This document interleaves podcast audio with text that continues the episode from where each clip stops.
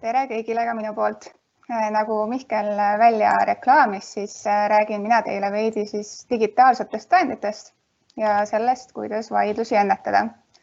ja eelkõige siis just nimelt elektroonilise suhtluse ja elektroonilise äri kontekstis.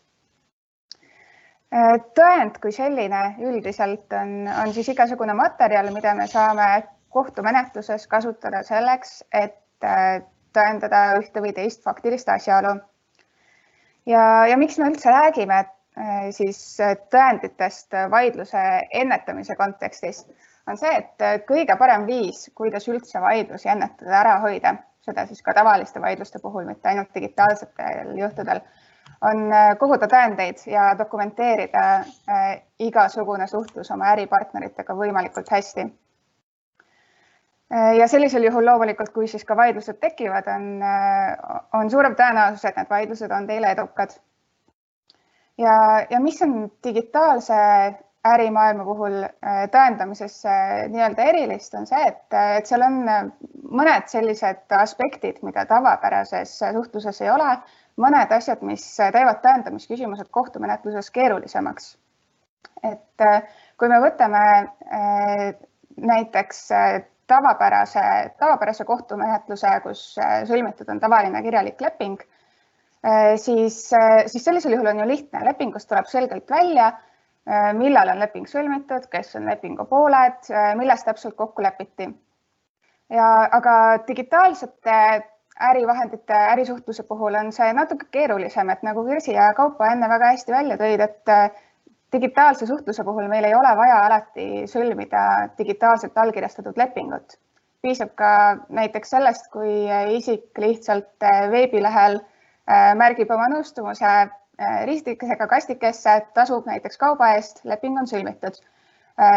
Kus tekivad kohtumenetluses probleemid, on, ongi siis, kui, kui hiljem üks neist pooltest siis ei ole selle lepinguga rahul ja siis tuleb hakata tõendama, milles siis pooled täpselt kokku leppisid, kas üldse leping sõlmiti, millist kaupa sooviti saada. ja, ja need on need äh, asjaolud, millele tuleb mõelda. Äh, võime veel tagasi minna korraks eelmisele slaidile. et kui me vaatame seda, et mis üldse kohtumenetluses tõendiks võib olla ja mis asi siis on digitaalne tõend kui selline, siis seadused ei sätesta digitaalse tõendi mõistet Äh, seadused räägivad äh, üldiselt erinevatest äh, tõendite liikidest. Ja, ja kui me mõtleme, et mis, mis need digitaalsed tõendid on, tavaliselt näiteks kui meil ongi siin selline sarnane veebi teel lepingute sõlmimine, et, et isik on veebis midagi ostnud, selle eest tasunud, siis selleks, et seda tehingut tõendada, me saamegi kasutada siis infot, mis jõuab veebilehe haldaja andmebaasidesse ja me esitame selle kohtule, sealt tuleb välja siis, et äh, veebilehel teatud isik on soovinud osta näiteks teatud toote või teenuse. Äh, küll aga oluline asi, mida siin meeles pidada, on see, et äh, tavaliselt kohtule sellest ei piisa, sest kohtu jaoks igasugune andmebaasi väljavõte on tavaliselt lihtsalt, lihtsalt üks infojada ja, ja tavapäraselt ei ole see piisav tõend näitamaks, et päriselt siis on leping sõlmitud ehk siis äh, praktikas äh, ja miks ma siin olen välja toonud ka siis kõik need teised tõendite liigid, et äh, ongi see, et lisaks siis sellele dokumentaalsele tõendile ehk siis andmebaasi väljavõttele, kus me näeme, kes mida tegi, on meil tavaliselt juurde vaja täiendavaid tõendeid. kohtumenetluses kasutatakse tihti tunnistaja ütlusi. näiteks meil on võimalik kohtusse kutsuda selgitusi andma siis programmeerijad või isikud, kes vastutavad veebilehe eest kes saavad siis kohtus selgitada, kuidas täpsemalt see info andmebaasidesse jõuab ja et seda infot ei ole võimalik manipuleerida ja et tõepoolest, kui me seal andmebaasis näeme, et teatud isik on teatud tahteavalduse veebis teinud, siis, siis nii see ka oli. ja, ja teine, teine asi, mida praktikas kohtud on, on kasutanud, et kui meil on tekkinud vaidlus, näiteks hiljuti oli meil üks vaidlus, kus äh, Äh, kus üks pool väitis, et äh, tema ei, ei näinud veebilehel äh, siis ostutingimusi ja tema ei ole nendega mitte kunagi nõustunud. ja,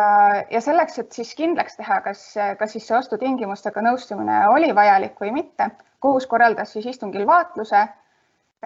kus siis kohtuistungil kohus võttis lahti sellesama veebilehe ja, ja tuvastas seal ära, kas siis on võimalik sealt veebilehelt tooteid tellida selliselt, et, et ei tee ristikest sinna ostutingimustega nõustumise kastikesse või mitte. et tunduvad sellised formaalsused aga kohtumenetluses tihti võivad, võivad saada väga oluliseks, sellepärast et, et kui näiteks üks isik asub väitma, et tema ei ole kunagi mingit lepingut sõlminud ja, ja tema on ekslikult lihtsalt raha üle kandnud, siis on sellel teenusepakkujal või siis äh, toote müüjal kohustus tõendada, et päriselt leping sõlmiti. Ja, ja selleks on oluline siis, äh, et äh, selliseid tõendeid siis veebilehel toimuva kohta ja elektroonilise suhtluse kohta ja kokkulepete kohta kindlasti ka säilitada. ja, ja kui me liigume nüüd edasi selle olukorra juurde, kus äh, mõnikord meil ei ole endal neid tõendeid, et näiteks kui me oleme ise veebis mingisuguse tehingu teinud ja me teame, et need äh, tõendid äh, selle tehingu kohta on siis olemas vastaspoolel või hoopis kolmandal isikul, siis selliseks olukorraks on, on ka lahendused olemas Äh, siin saab äh, kasutada kohtuabi äh, niisiis enne kohtumenetluse alustamist kui siis ka kohtumenetluse ajal. et kõige lihtsam näide ongi, et näiteks kui me oleme sõlminud veebis lepingu, me teame, et lepingu teisel poolel on siis oma andmebaasides, oma serveris salvestatud selle lepinguga seonduv info ja meil on vaja seda kohtumenetluses kasutada, siis saame me kohtu kaudu Äh, nõuda selle info vastaspoolelt välja, kohus saab kohustada vastaspoolt seda infot esitama. ja, ja teine pool, mida kohus saab teha, kohus saab kohustada ka kolmandaid isikuid elektroonilist infot esitama. et äh, selline vajadus tekib tihti meil näiteks ebaõigete andmete ümberlükkamise vaidlustes. et kui üks isik on äh, veebis anonüümselt näiteks teise kohta blogis midagi halvasti kirjutanud, me tahame tema vastu kohtusse pöörduda et äh, siis on täiesti võimalik äh, kohtu kaudu välja selgitada, kes see siis oli see, kes, kes on veebis mingisuguse kommentaari avaldanud. et selleks tuleb lihtsalt kohustada siis kohtu kaudu seda veebilehe haldajat äh, andma välja siis andmed selle kohta, et, et kes millist IP aadressi kasutades, millist kasutaja nime kasutades on, on teatud kommentaari või postituse kirjutanud et äh, siin on meil kogemusi nii näiteks Eesti-siseselt äh, sideettevõtjatega, aga, aga kui ka välisriikidest, näiteks kasvõi Google'ilt on olnud võimalik äh, see info kätte saada. Ähm, ja, ja võib-olla kui, kui, kui kokkuvõtteks mõelda sellele, et mis on see kõige olulisem, mida, mida sellest minu tõendamise ettekandest kaasa võtta, siis kõige tähtsam ongi see, et kui te e-kanaleid pidi siis äh, oma äri ajate, siis kõige olulisem on, äh, on, et info salvestuks, et teil oleks olemas esiteks seesama andmebaas, kuhu siis äh, jõuab detailne info sellest, milliseid tahteavaldusi tehti, kes täpselt, kuhu, millal sisse logis, milliseid tingimusi ta nägi, mida arutati, milliseid tahteavaldusi ta tegi ja, ja, ja millal see täpselt toimus ja teiselt poolt, et meil oleks ka võimekus siis äh, sealt äh, sinnasamasse andmebaasi automaatselt äh, sisal siis salvestav info, et meil oleks ka võimekus see kuidagi kohtule selgeks teha. ehk siis, et vajadusel oleks meil olemas need inimesed, kes, keda on võimalik kutsuda kohtusse tunnistajana ja kes suudavad siis kohtule selgitada ja kinnitada, et, et see info tõepoolest siis adekvaatselt ja tõeselt ka, ka näitab seda, kuidas pooltevaheline äri siis toimus ja milles kokku lepiti. aga, aga lühidalt see olekski minu poolt kõik. Äh, kui teil on mingeid küsimusi, siis äh, jällegi pange need äh, siia Teamsi kirja ja püüame vastata